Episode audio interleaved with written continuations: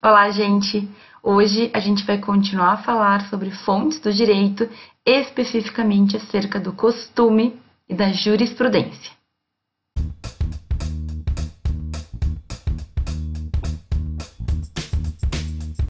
Retomando um pouco daqueles outros vídeos que já foram postados, é, a gente tem que lembrar sempre que as fontes do direito elas vão ter duas grandes classificações: as fontes materiais e as fontes formais.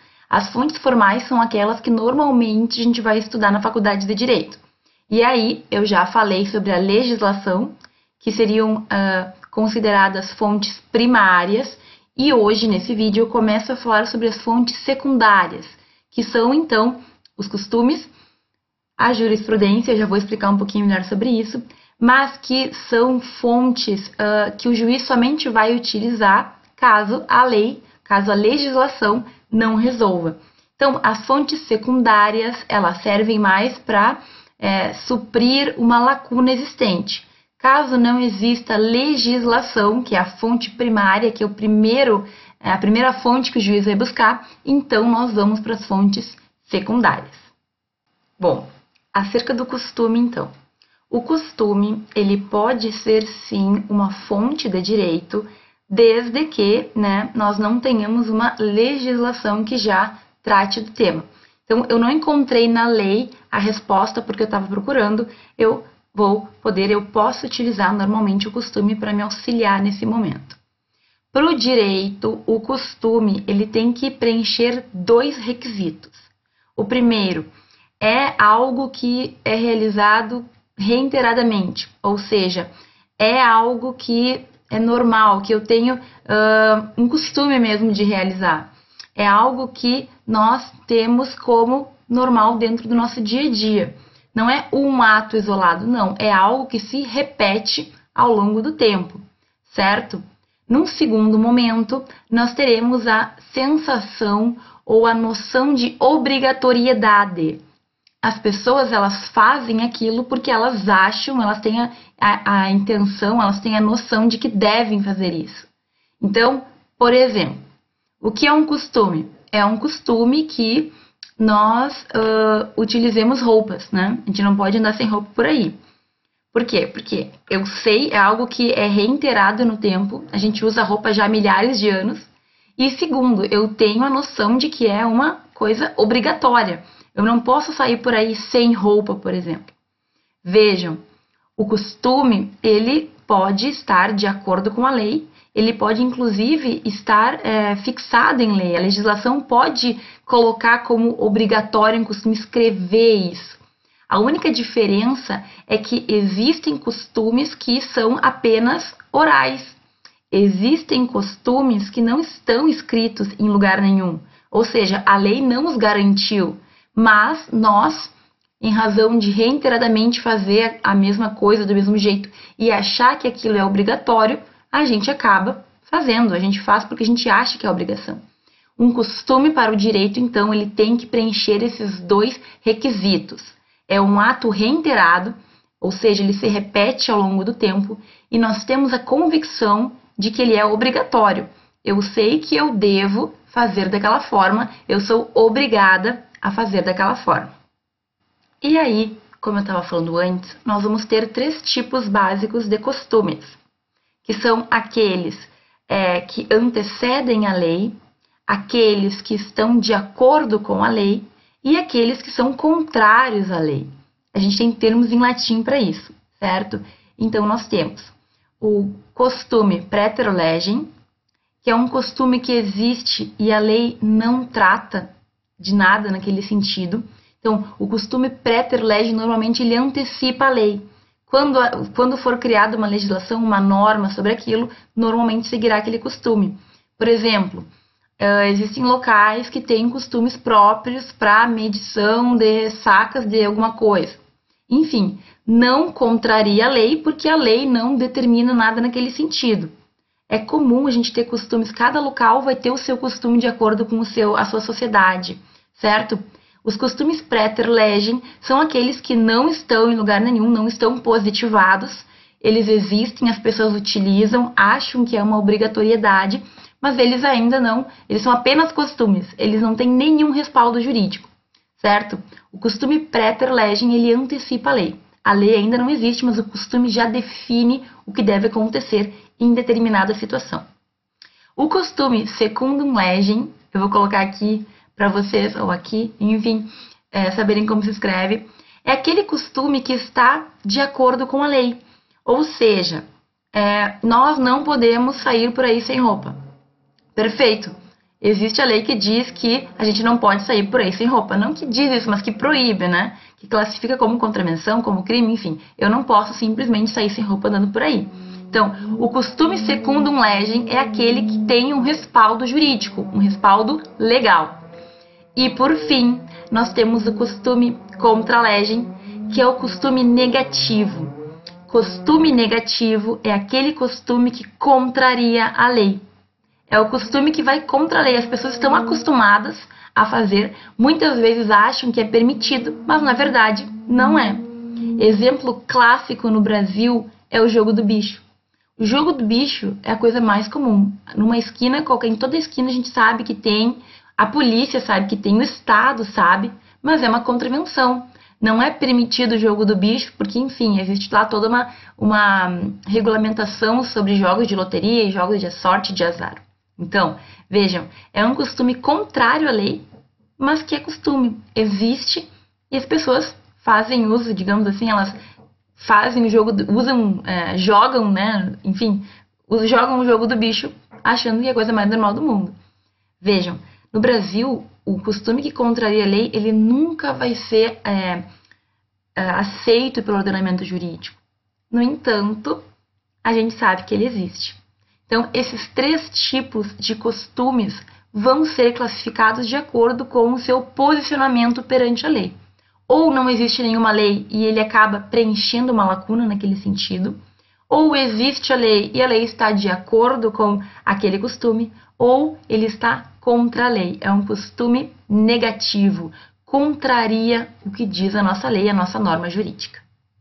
Como um adendo para vocês, em alguns momentos vocês vão ouvir falar ou vão ler sobre o direito consuetudinário.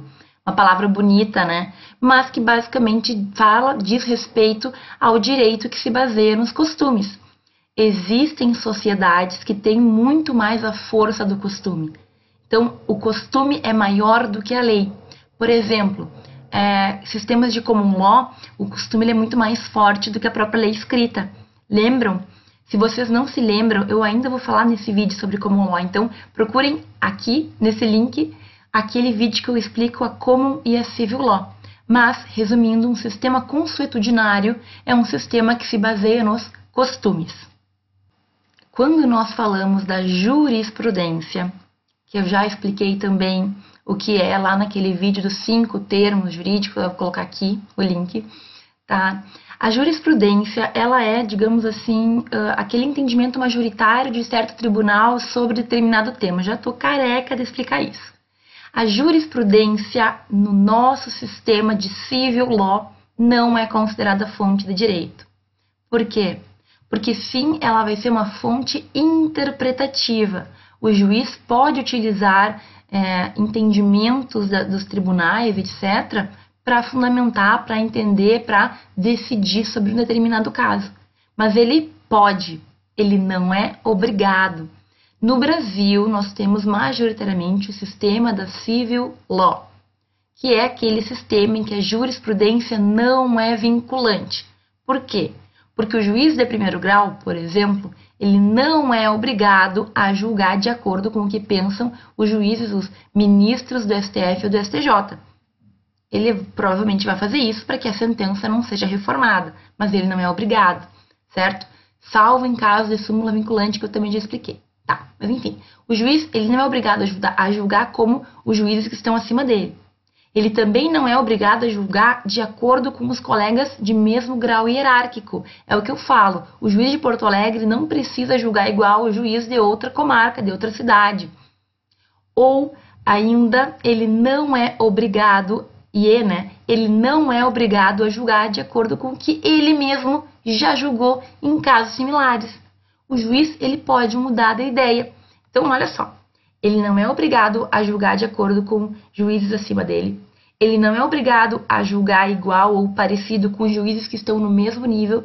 E ele não é obrigado a julgar da mesma forma como ele próprio julgou. Por quê? Porque ele pode fundamentar a sua decisão de acordo com o caso concreto e ele simplesmente pode mudar de opinião, ainda que seja um caso similar.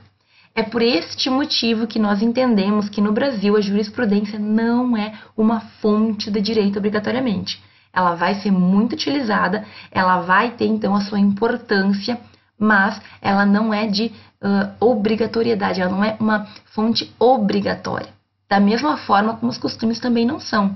Mas enfim, a gente vai utilizar essas fontes secundárias, o costume ou a fonte interpretativa quando nós tivermos uma lacuna, um buraco. E agora o que, que eu faço? Não tem lei. Bom, vamos então atrás de outros elementos que podem me auxiliar a decidir.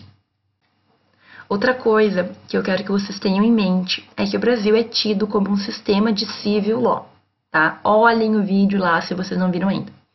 Mas nós temos vários elementos, várias é, inclusões, digamos assim, na nossa legislação que nos traz pontos da common law. Nós somos civil law, mas nós temos, por exemplo, no novo Código de Processo Civil, a referência aos tais dos precedentes, antecedentes, que são julgados de cortes superiores que podem ser utilizados como, enfim, uma, uma fonte, uma, uma, um motivo de interpretação o antecedente, o precedente, ele é algo que foi criado na common law, mas a gente vem aplicando, vem sendo inserido de certa forma também no Brasil, que é tido como um país de civil law. Então vejam, o nosso país é civil law, mas usa vários é, fundamentos e elementos da common law. E é por isso que às vezes a gente tem um pouco de confusão. Exemplo, a súmula vinculante ela é de cumprimento obrigatório. O juiz ele não pode escolher uh, aplicar ou não uma súmula vinculante, ela vincula. Ela é toda especial para ser criada, né? Eu já expliquei isso em outro vídeo, mas é uma, entre aspas, jurisprudência, que é obrigatória. É por isso que às vezes a gente se confunde. Mas o que, que a gente tem que ter em mente? A princípio, como fonte primária, nós temos a legislação. Como fonte secundária, os costumes. E a jurisprudência? A princípio, ela não é uma fonte de direito, mas ela é uma fonte de interpretação. E, em alguns momentos, ela vai ser de uso obrigatório. Por quê? Porque o nosso país usa alguns elementos, usa algumas características que são de common law, que normalmente não é o que uh, nós entendemos que está classificado o Brasil. O Brasil, em tese, é civil law, mas a gente usa alguns pontos que não estão totalmente de acordo com essa classificação. Enfim, pessoal, eu espero que isso tenha ficado claro. Se alguma coisa não ficou clara, por favor, comentem, tá? Eu gosto de saber quando faltou alguma coisa ou quando eu preciso é, aumentar um pouquinho a explicação.